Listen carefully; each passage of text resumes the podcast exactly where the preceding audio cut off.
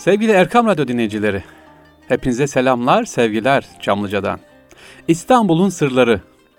Yine birlikteyiz. Bakalım İstanbul bize neler anlatacak bugün? Lisan Halil efendim, neler var? İstanbul'da bugün özellikle gittiğimiz zaman, gördüğümüz zaman bazı eserler var. Suskun şekilde durur.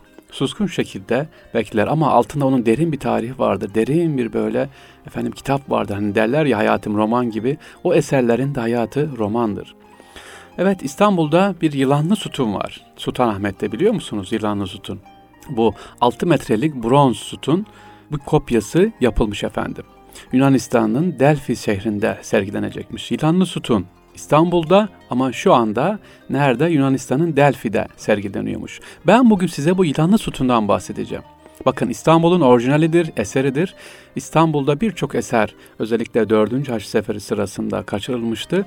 İşte bu yılanlı sütun ve dikili taşlardan bir tanesi tabi yurt dışında kaçırılmıştı onlardan bir tanesi. İranlı Sutu milattan önce 479 yılında Plata Savaşı'nda Perslere karşı birleşerek savaşan 31 Yunan şehri tarafından bronz ganimetler eritilerek yaptırılmıştı efendim. Ve Delphi'deki Apollo mabedine dikilmişti. İşte bu Delphi'ye dikilecek olan sütunun orijinali bizim İstanbul'daydı, buradaydı. Şimdi onun kopyasını ne yapıyorlar? Buraya dikilecekmiş. Bu sütun, sütun nasıldı değerli dostlar? Erkam Radyo dinleyicileri yılanlı sütun vardı efendim burmalı sütun. Şu anda gittiğiniz zaman yılanları göremiyoruz. Sıkıca sarılmış üç yılan vardı. Bu üç yılanın başı altından bir kazanı taşıyor ve kazanın saç ayağını oluşturuyordu. Saç ayak daha sonra savaş masraflarını karşılamak için o dönemde eritildi ve kullanıldı. Sütunun orijinal halinde savaşa katılan Yunan şehir devletten isimleri de sütunun her biri sarmallarına kazanıyor. Yani hangi 31 devlet dedi ki hepsi o e, kazandı ismi vardı. Fakat bunlar zamanla aşındı ve artık tabi görünmüyor. Bu İstanbul'umuz özellikle yanın üç yılan kafasının ikisi kırıldı. Bir kısmı da kayboldu tabi. Üçüncüsü şu an İstanbul Arkeoloji Müzesi'nde görebiliyoruz. Bu haberi niye söyledim efendim? Özellikle e, şu anda İstanbul'umuzda bulunan bu üç yılanlı sütun Yunanistan tarafından geçtiğimiz günlerde kopyası yapıldı ve Delphi şehrinde de sergileniyor. Evet işte yolunuz İstanbul'da düşerse efendim Sultanahmet'e düşerse bu yılanlı sütunu görmeyi mutlaka size tavsiye ederim. E, geçiyoruz efendim yine bir haberimiz var. Sağ olsun yine bir dinleyicimiz bize göndermiş. Çok güzel. Fatih Sultan Mehmet'in kılıcının birebir kopyası satılıyor. Evet Hocam olur mu? Evet, Fatih Sultan Mehmet Han'ın kılıcının bir kopyası. Topkapı Sarayı'nda sergilenen en önemli eserlerden biri olan bu Fatih Sultan Mehmet Han'ın kılıcı Kültür Bakanlığı'nın izniyle kopyalanıyor efendim ve kaça satılıyor biliyor musunuz?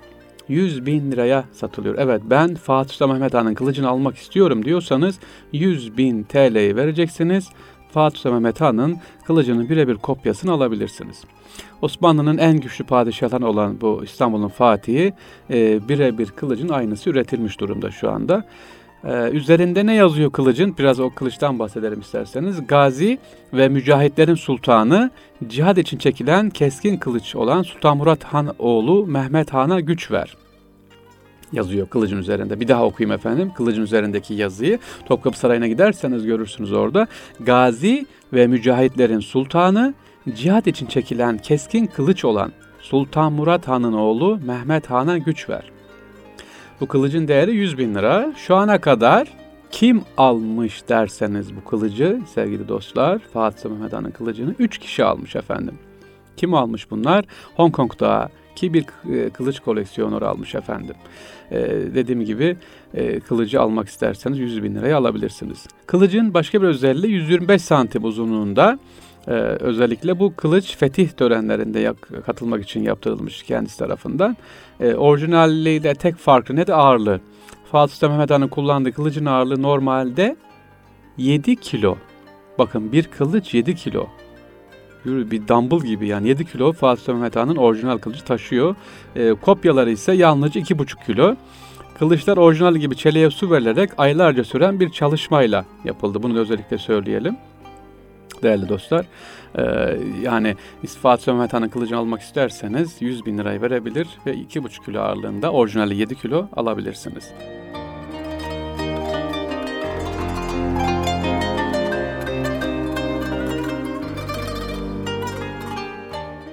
Geçiyoruz İstanbul'la ilgili haberleri vermeye. Bakalım bana yine sevgi dostlarımız sağ olsun göndermişler. Zeytinburnu'ndan göndermişler. Hocam bu çok önemli lütfen radyoda dile getirir miyiz diye. Tabii ki İstanbul'un sırlarında dile getirelim. Efendim Zeytinburnu'nda, Zeytinburnu'nda bir cami var.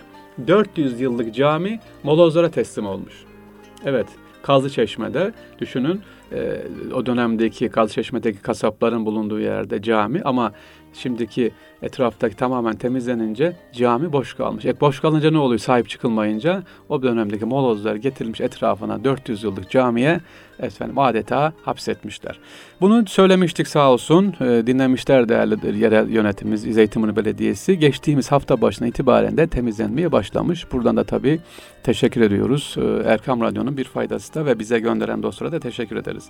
Şimdi caminin terresindeki bu molozlar gidiyor efendim. E, camimiz Kazı Çeşme'deki bu 2011 yılında başlamıştı.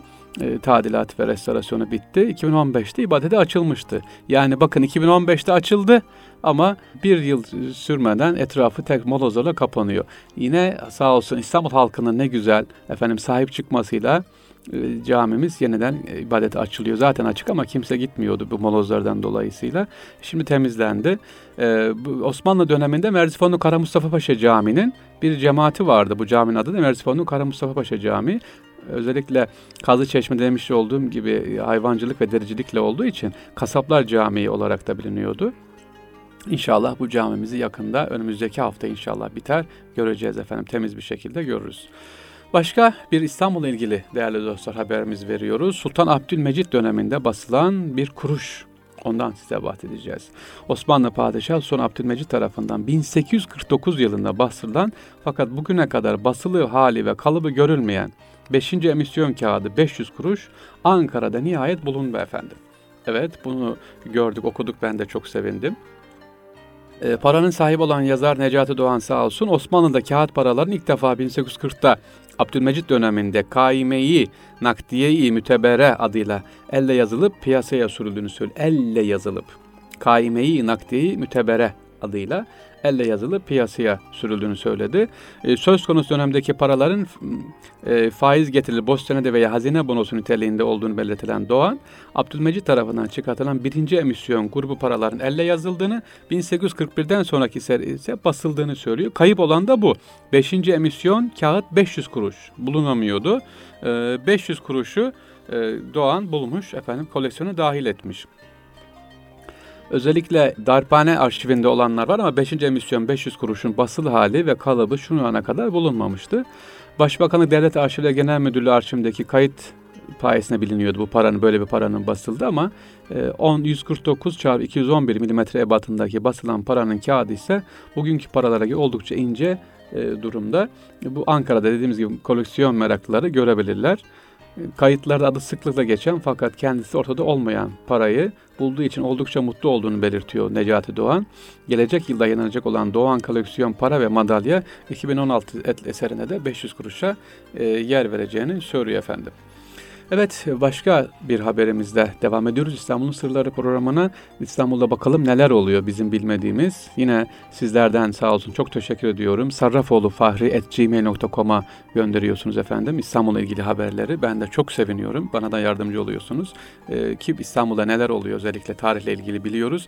Ee, bununla ilgili az önce söyledik nasıl Kazlı Çeşme'yi siz gönderdiniz sağ olun.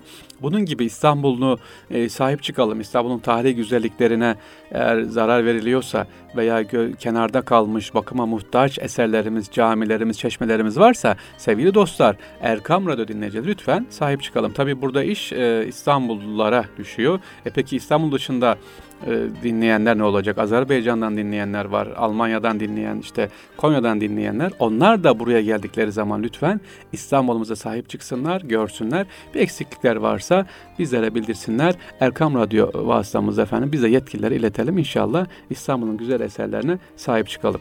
E, değerli dostlar yine bir hatırlatmakta fayda var.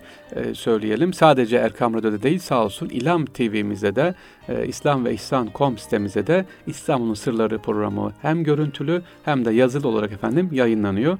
E, Erkam yayınlarının güzel bir hizmeti. Yine emeğe geçenlere teşekkür ediyoruz. Devam edelim haberimize neler var sırada hangi haberi vereceğiz İstanbul'la ilgili? İstanbul'un zamana direnen efendim kaleleri var Evet. Daha önceki programlarımda anlatmıştım İstanbul'un kalelerinde. Efendim şimdi ilave olarak özellikle ne vardı? İstanbul'da Rumeli Hisarımız vardı, Anadolu Hisarımız vardı. Peki kaleleri var mı İstanbul'un? Evet var. İstanbul'un en önemli tarihi eserlerinin bulunduğu Boğaz içinde kale ve hisarlar bir kısmı maalesef bakımsız. Bunlardan özellikle Garipçe Kalesi en önemli. Garipçe Kalesi'nin mutlaka bir bakıma, tamire muhtaç gerekiyor. Padişah Osmanlı Padişahı 3. Mustafa tarafından 1757-1774 yıllar arasında yaptırılıyor ki kale şu anda çöplüğe dönmüş durumda diyor gönderen kardeşimiz, dinleyicimiz sağ olsun. Ee, bunlara dediğim gibi yerel yönetimin dikkat etmesi gerekir. Ee, yine burada ne varmış özellikle spiral boyaları ve mangal kalıntılarına teslim olmuş kalemiz. Bu ki Cumhuriyet döneminde de burası kullanılmış, karakol olarak kullanılmış ama şu anda da duvarlar harap olmuş ve içerisinde çöplük olarak duruyor. Ee, yine başka bir sahibi e, sahip çıkılmayı bekleyen kale ise Yoros Kalesi. Anadolu Kava sırtlarında Doğu Roma döneminden kalma Yoros Kalesi kilitli kapılar arasında adeta yine kaderine terk edilmiş restorasyon ihtiyacı var. E, bu kalemizde Poyraz Köprüsü'ndeki yine Poyraz Kalesi de terk edilen kaleler arasında. E, bakın üç kaleden bahsettik değil mi? Garipçe Kalesi, Yoros Kalesi ve Poyraz Kalesi. Bu üç İstanbul'un eseri, güzel eseri e, ne sahip çıkmamız lazım bunların İstanbul'da gelecek nesillere aktarılması lazım ki bu çok önemli. Ee, İstanbul'da ilgili eğer güzel eserler var, yapılıyor, e, sağ olsun çalışmalar yapılıyor. Bunların bizden gelecek nesillere aktarılıp sahip çıkılması, gösterilmesi lazım. Dev, sevgili dinleyicilerimden bekliyorum. Böyle güzel haberlerimiz olursa lütfen bize gönderin. Bunları paylaşalım efendim. Sarrafoğlu fahri.gmail.com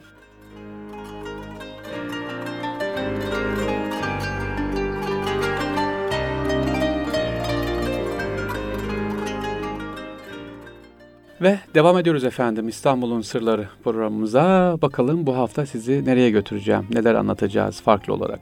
Efendim sizi Sultan Ahmet Camii'ne götürmek istiyorum. Az önce bahsettim Yılanlı Sütun'un olduğu yer Sultan Ahmet Camii'ne götürmek istiyoruz. Sultan Ahmet Camii'ni biliyorsunuz gittiniz ama içeriyle ilgili özellikle farklı neler var bakalım onları anlatalım size. Efendim camimize daha girerken böyle kapısında büyük bir zincir görürsünüz çapraz şekilde çekilmiş zincir görürsünüz. Zincirin özelliği nedir? E, kafanızı eğersiniz aşağıya doğru. E, çünkü içeriye girerken padişah da olsanız kim olsa girerse girsin mütevazi bir şekilde girilsin diye zincirin altından eğilerek hem ana kapıda Sultanahmet Meydanı tarafın hem de deniz tarafından bu kapıdaki zincirleri görürsünüz.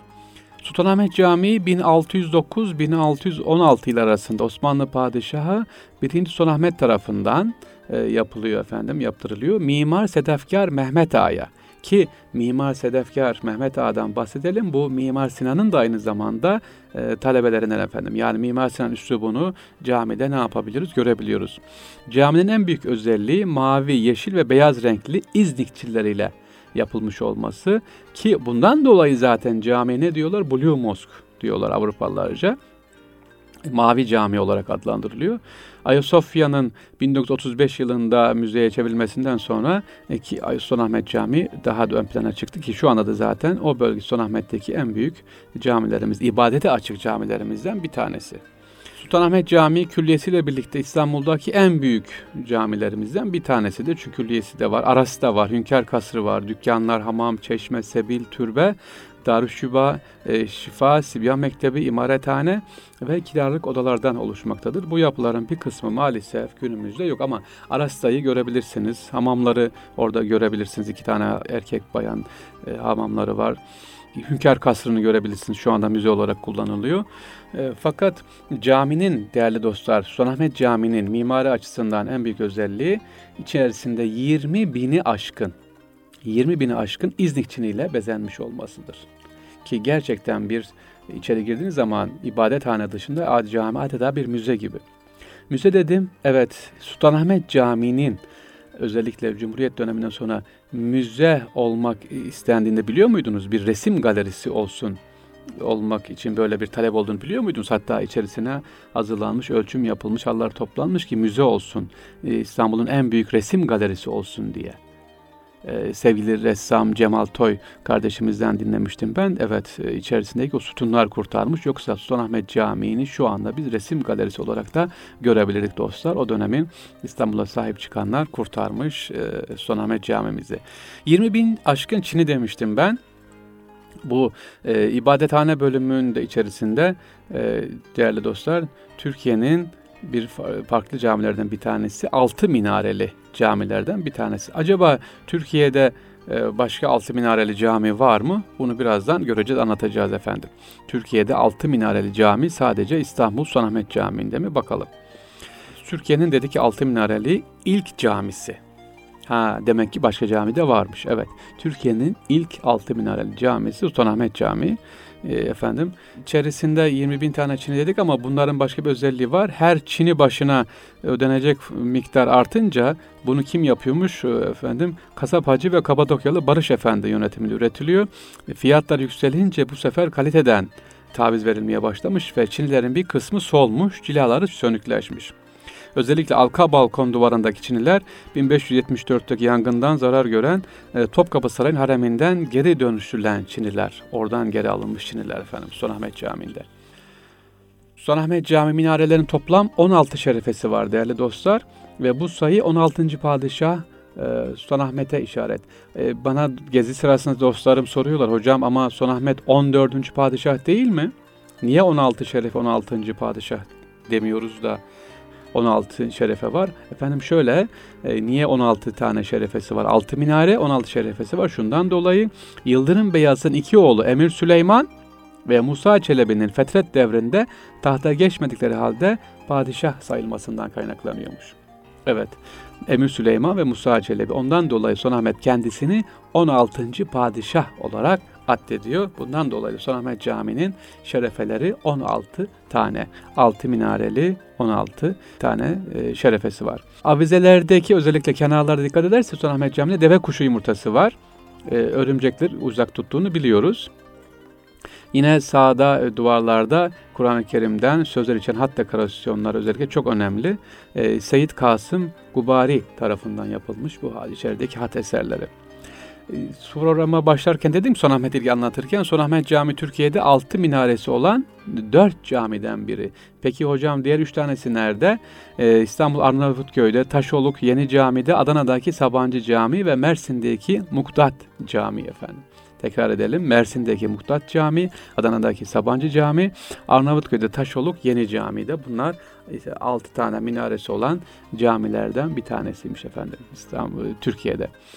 Minarelerin sayısı ortaya çıkınca tabi e, Sultan'ı, Sultanahmet'i ne yapıyorlar? E, bazılar eleştiriyor. Niye 6 tane diye. E, Mekke'de de çünkü var ya Mekke ve Medine'deki mescidedeki minareler. Oraya ne yapıyor Sultanahmet? Birer minare ilave ettiriyor efendim. O dönemde de birer minare, yedi minare, yedi minare oluyor. Hem Mekke'de hem Medine'de. Bundan dolayı İstanbul'da Sultanahmet'te altı minare var, birer minare de ekleniyor. Ee, özellikle minarelerde dediğim gibi baktığımız zaman bugün aralarında Ramazan'da çok önemli tavsiye ederim gidip görmenizi efendim mahya lar var, mahya seriliyor. Bazı günlerde sadece Ramazan'da değil bazı özel günlerde de mahya çek, özellikle kandillerde de mahyanın yandığını görebiliyoruz. Sevgili dostlar İstanbul'da bir zamanlar mahya gezme geleneği olduğunu da biliyoruz. Çünkü Ramazan'da teraviden sonra ne yapıyoruz? Halk nereye gidiyor? Mahya görmeye gidiyorlar. Ama mahya görme deyince sakın yanlış anlamayın. Aa hoş geldin ya şehri Ramazan ya da oruçlu sıhhat bul yazılarını okumak için gitmiyorlar. Ya o dönemde mahya ilk yapıldığı zaman amaç nedir orada? Resim efendim. O renkli kandillerle, renkli mumlarla e, hareket eden gemiler, hareket eden kuşlar yapılıyor. Hareket eden İstanbul silüetleri yapılıyor mumlarla, e, kandillerle ve halk e, bakalım bugün Sultanahmet'te ne var?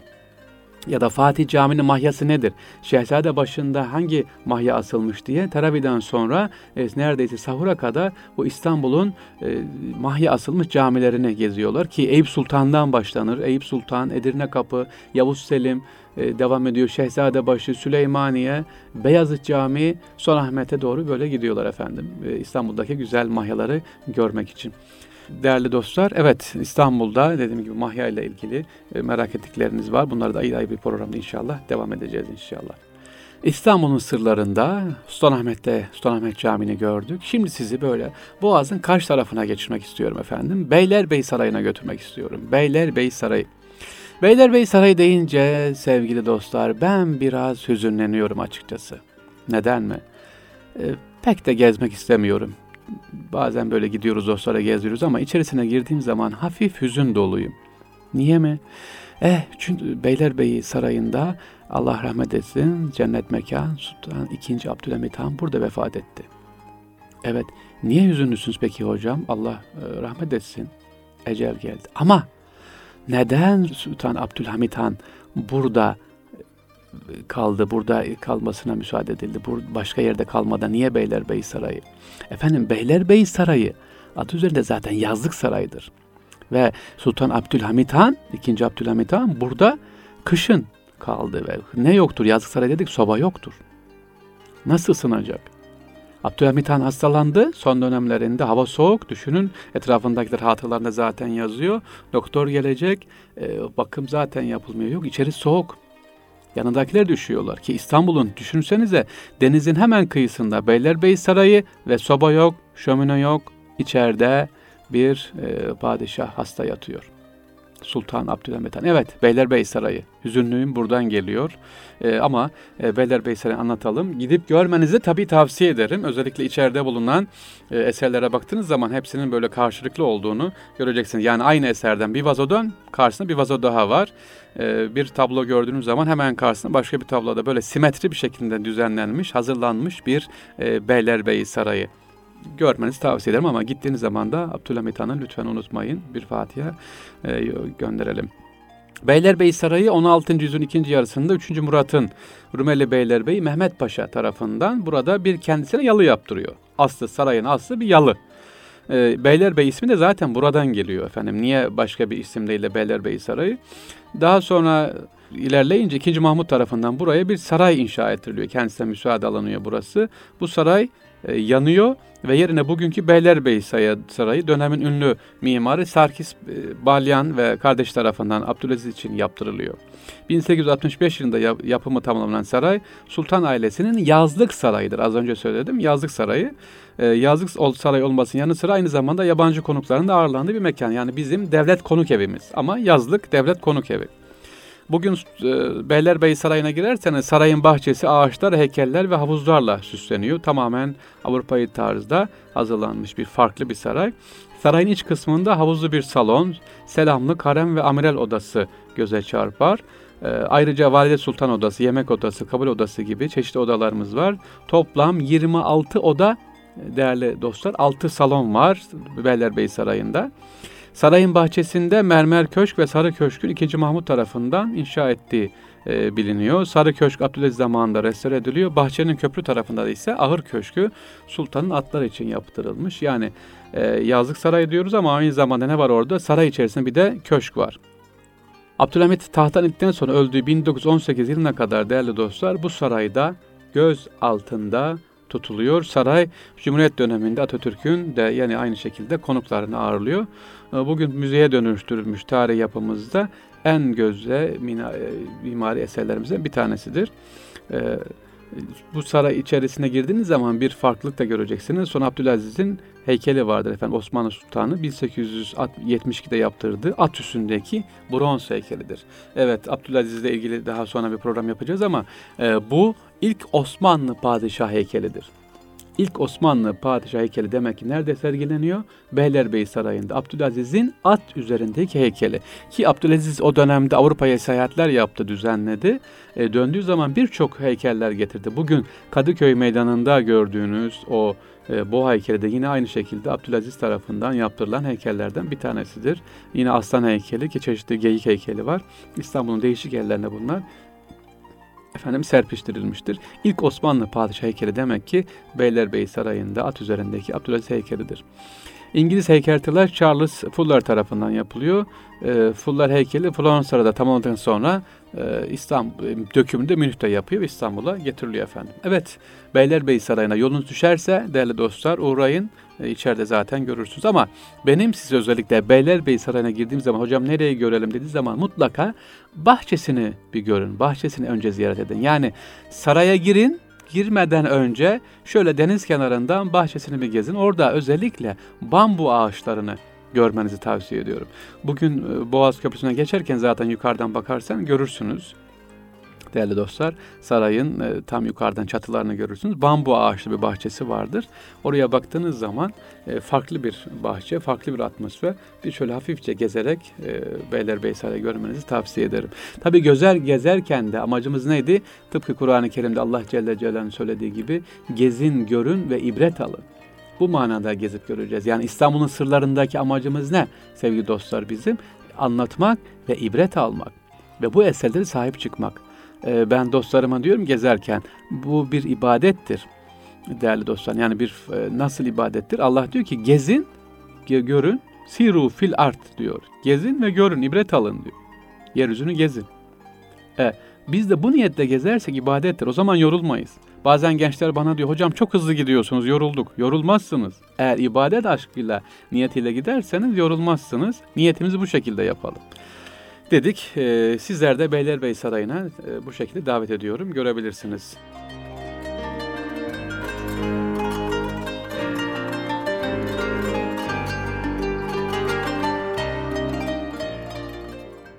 Dostlarım geçiyoruz başka bir esere geçiyoruz efendim. Nereye geçiyoruz? Çemberli Taş'a sizi götürmek istiyorum. Çemberli Taş farklı bir e, İstanbul'un güzel bize Bizans'tan kalmış olan hediyesidir, eseridir Çemberli Taş. Divan yolu üzerinde yer alıyor. Roma Apollon Tapınağı'ndaki sütun 1. Konstantin yani 324-337 tarihinde İstanbul'a getiriliyor bu sütun. E, başlangıç tepesinde o dönemin pagan geleneğinin uzantısı olarak bir elinde haç, e, diğer elinde de mızrak taşıyan bir Apollon heykeli vardı. E, yıldırım düşmesiyle bu indirildi, parçalandı. Daha sonra bunun yerine bir mermer haç konulmuş. Fetihten sonra ise bu haç indiriliyor fakat sütuna dokunulmuyor. Dikkat edin dokunmuyoruz. Çemberli taş aynen bugün de gittiğin zaman görürsün devam eder. 1700 tarihinde Sultan II. Mustafa sütunu çemberlerle sağlamlaştırmış ki günümüzde de zaten kaide inşa ettirmiş. Kulenin yüksekliği bu çemberli taş kulesi 35 metredir. Efendim bununla ilgili tabii çok efsaneler var, çok bilgiler var. Nedir? Ee, Konstantin'in annesi özellikle Kudüs'ten İsa Aleyhisselam'ın çeşitli eşyalarını getiriyor ve buraya defnedildi söyleniyor. Burada muhafaza edildi söyleniyor bunun altında. Bunun altıyla ilgili tabii birçok efsaneler var. Şehir efsanesi var. E, zaman zaman gündeme gelmiş. Hatta bununla ilgili romanlar da yazılmıştır. Yolunuz düşerse Çemberli Taş'a şöyle bir bakın. Ee, bunun nedir? İstanbul'a dışarıdan getirilmiş olan İstanbul'un sembollerinden bir tanesidir. Tıpkı efendim Fatih Kıstaşı'ndaki eser gibi. Dostlar Sultanahmet'ten Beylerbeyi Sarayı'na gittik, Sultanahmet Camii'ne gittik, Çemberli Taş'ı gördük. Tekrar sizi şöyle hızlı bir şekilde Mevlevi Hane'ye götürmek istiyorum. Galata Mevlevi Hanesi'ne. Ee, Galata Kulesi, İstiklal Caddesi, Beylerbeyi. Aa orada bir tekke var, ee, bir Mevlevi Hane var. Nedir orada? 1975 yılında müze olarak açılan Galata Mevlevi Hanesi, diğer adıyla da Kule Kapı Mevlevi Hanesi. Bu çok önemlidir. O, o dönem içerisinde e, Sultan II. Beyazıt'ın Beylerbeyi olan İskender Paşa'nın av çiftliği üzerine 1491 yılında inşa ediyor. İlk şehide Mehmet Semai Çelebi Mevlevi Hane Sultan 3. Mustafa'nın zamanında yangın geçiriyor ve yine aynı dönemde 3. E, Mustafa tarafından e, tamir bakımı yaptırıyor. Mevlevi Hane olarak açılıyor. 3. Selim, 2. Mahmut ve Abdülmecit zamanında da onarımları e, yapılıyor bu Mevlevi Hane'nin. Bugün çok güzel. E, mutlaka yolunuz ve İstiklal düşerse ne olur gidip görmenizi hasseten tavsiye ederim. Çok güzel bir eser. Özellikle benim için önemli olan şu, niye anlatıyorum? Tünelden çıktığınız zaman hemen sağ tarafa dönüyorsunuz. Tünele bindiniz, efendim sağ tarafa iniyorsunuz, tramvaya binmeyin, Taksim'e gitmeyin.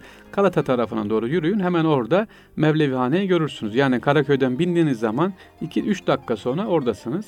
Mutlaka gitmenizi tavsiye ederim. Mevlevi Hane'yi, Galata Mevlevi Hanesi. 1925 yılına kadar Mevlevi Hane efendim faaliyetini sürdürüyor. 1967 ve 72 yıl arasında tekrar onalarak e, efendim dediğim gibi e, semahane, derviş hücreleri, şeyh dairesi ve hünkâr mahfeli, bacılar kısmı, kütüphane e, ve hazineden, hazine bölümüne oluşuyor. 75 yılında da müze olarak açılıyor. 75 yılından beri de ziyaret edilebiliyor. Burada özellikle benim size anlatmak istediğim efendim içeride bulunan e, müze hazineler var, içeride mezarlar var buraya hizmet etmiş olan. Bunlara da ne yapabiliriz? E, görebiliriz, ziyaret edebiliriz gittiğimiz zaman.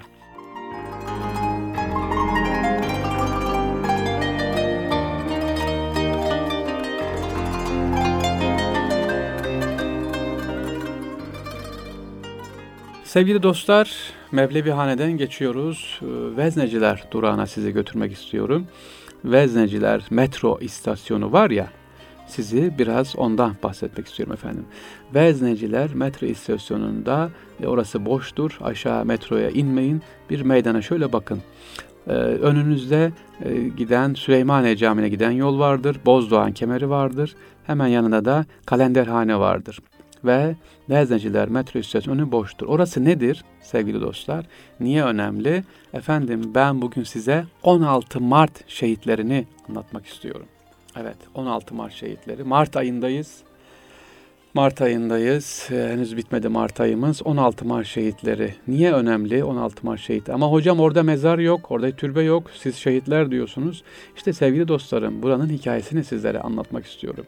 13 Kasım 1918 13 Kasım 1918'den beri işgal altında bulunan İstanbul 16 Mart 1920'de bir felaket yaşadı. 16 Mart 1920 ikinci bir işgal eylemine tanık oluyor. Nedir bu? İngiliz kuvvetleri sabah 10'da resmen başlatıyor bu Fatih'ten Vezirler tarafından efendim işgale başlıyor ve İngiliz askerleri e, sabah 5.45'te yani askerlerimiz uyuyor bakın. 10. Kafkas Tümen Karargahı ve Şehzadebaşı Karakolu'na baskın yapıyorlar. Sabah 5.45'te. Uyuyan Türk askerinin üzerine ateş açıyorlar ve 4'ü şehit 10 kişiyi yaralıyorlar efendim. Niye? 16 Mart 1920'de ne oluyor? Bakın orada karakolumuz var, askerlerimiz var. İngilizler sabaha karşı geliyorlar. Uyuyan askerlerimizin üzerine kurşun sıkıp dördünü öldürüyorlar, şehit ediyorlar. 16'sını da efendim yaralıyorlar. Neden? İstanbul'un kurtuluş için, efendim İstiklal Savaşımız için, e, bağımsızlığımız için ne yapıyoruz? Hazırlık var diyerek daha doğrusu açıkçası gözdağı vermek için efendim. O dönemde Tevhid Efkar gazetesi bu olayı çok güzel bir şekilde e, anlatıyor. Özellikle İtilaf devletlerinin e, İstanbul'da yapmış oldukları bu cani girişim, bu katliam efendim günlerce konuşuluyor. E, gazetede de yayınlanıyor. Bu dostlar, şehitlerimiz nerededir şu anda? İstanbul'da Edirne Kapı Şehitliği'nde gittiğiniz zaman orada 16 Mart şehitleri diye var görebilirsiniz. Lütfen özne, önce veznencilere yolunuz düşerse yani veznencilerden gidiyorsunuz, metro istasyonuna biniyorsunuz veya çıkıyorsunuz. Bu 16 Mart niye 16 Mart yazıyor orada?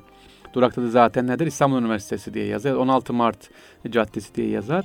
16 Mart 1920'de gece uyurken 4 tane askerimiz şehit edildi. İngilizler tarafından 10 askerimiz de yaralandı. Efendim şehitlerimiz cenazesi nerede? Edirne Kapı'daki e, şehitliktedir. Sağ tarafta bugün Eyüp Sultan'a giderseniz orada ayrı bir mekandadır görürsünüz. Mutlaka onu da gidip görmenizi e, değerli dostlar tavsiye ederim.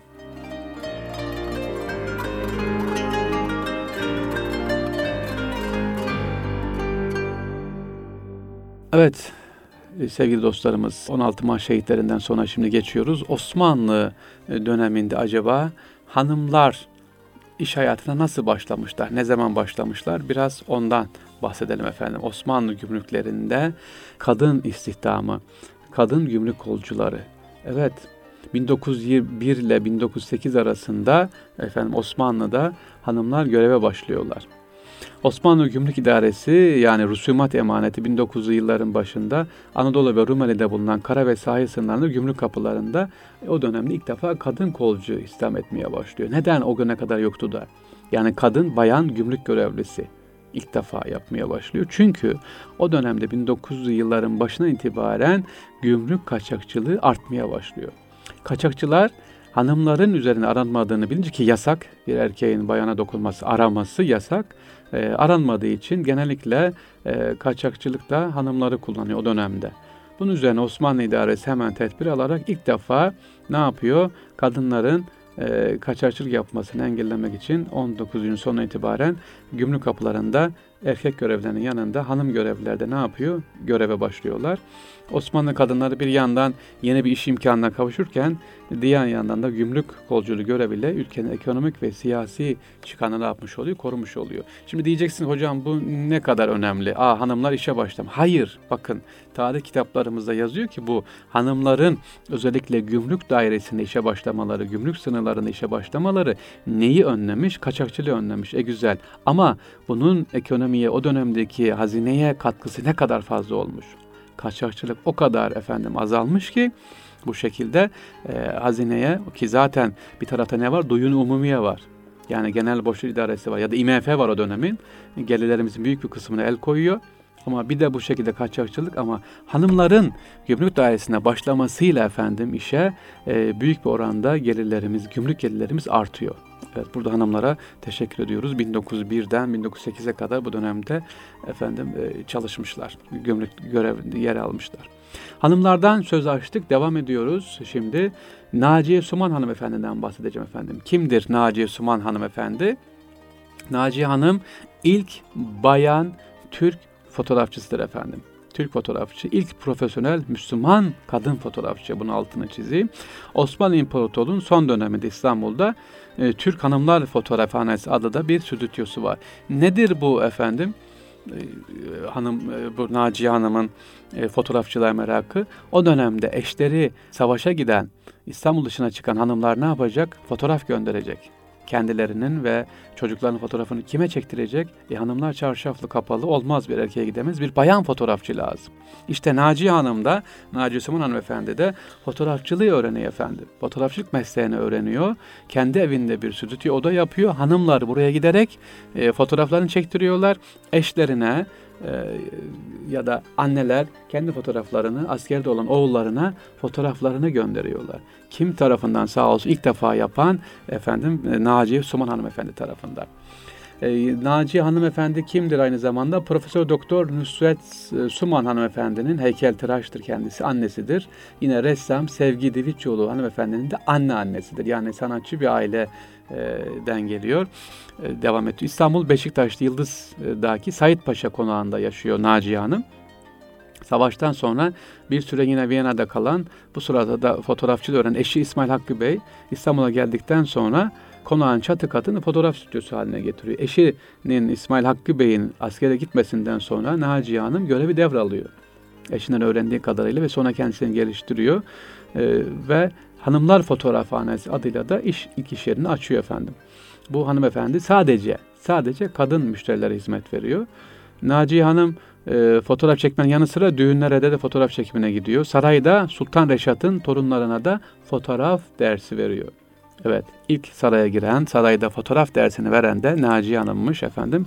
E, özellikle Abdü Sultan Reşad'ın torunlarına. Ayrıca saraydan gelen harem ağalarıyla Sultanlar Stüdyosu'nda da Naciye Hanım'dan e, özel ders almışlar. Naciye Hanım savaştan sonra, Kurtuluş Savaşı'ndan sonra da Beyazıt apartmana taşıyor ve 1923 Temmuz 1973'te hayatını kaybediyor Naciye Hanım. Evet, e, ilk gümrük kadın gümrük kolcularından bahsettim. Sonra Naciye hanımefendiden bahsettik. İlk fotoğrafçımız kendilerinden Allah razı olsun efendim.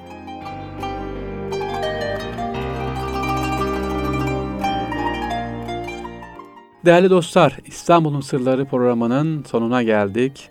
Sizlere değişik yerlere gittik efendim bugün. İnşallah önümüzdeki hafta bakalım neler anlatacağız. Biraz önümüzdeki hafta nasip olursa inşallah İstanbul'un sözlerinden benden istiyorsunuz. Efendim İstanbul'un deyimlerinden bahsedin diyorsunuz. Bana mailler geliyor. İnşallah vaktimiz olursa Allah ömür verirse onlardan bahsedeceğiz dostlarım. Bizlere zaman ayırdınız, evinize, mutfağınıza, arabanıza konuk ettiniz. Efendim ben böyle diyorum ama bir dost dinleyicimiz uyardı. Hocam niye hep öyle diyorsun? Evi, araba, mutfak diyorsun da motor demiyorsun dedi. Motorda da dinliyormuş giderken. Ben dedi motor sürüyorum, kuryeyim. Sizi orada dinliyorum dedi. Çok teşekkür ederiz. Evet, motor kuryede dinleyen değerli dinleyicilerimizden de sağ olsunlar.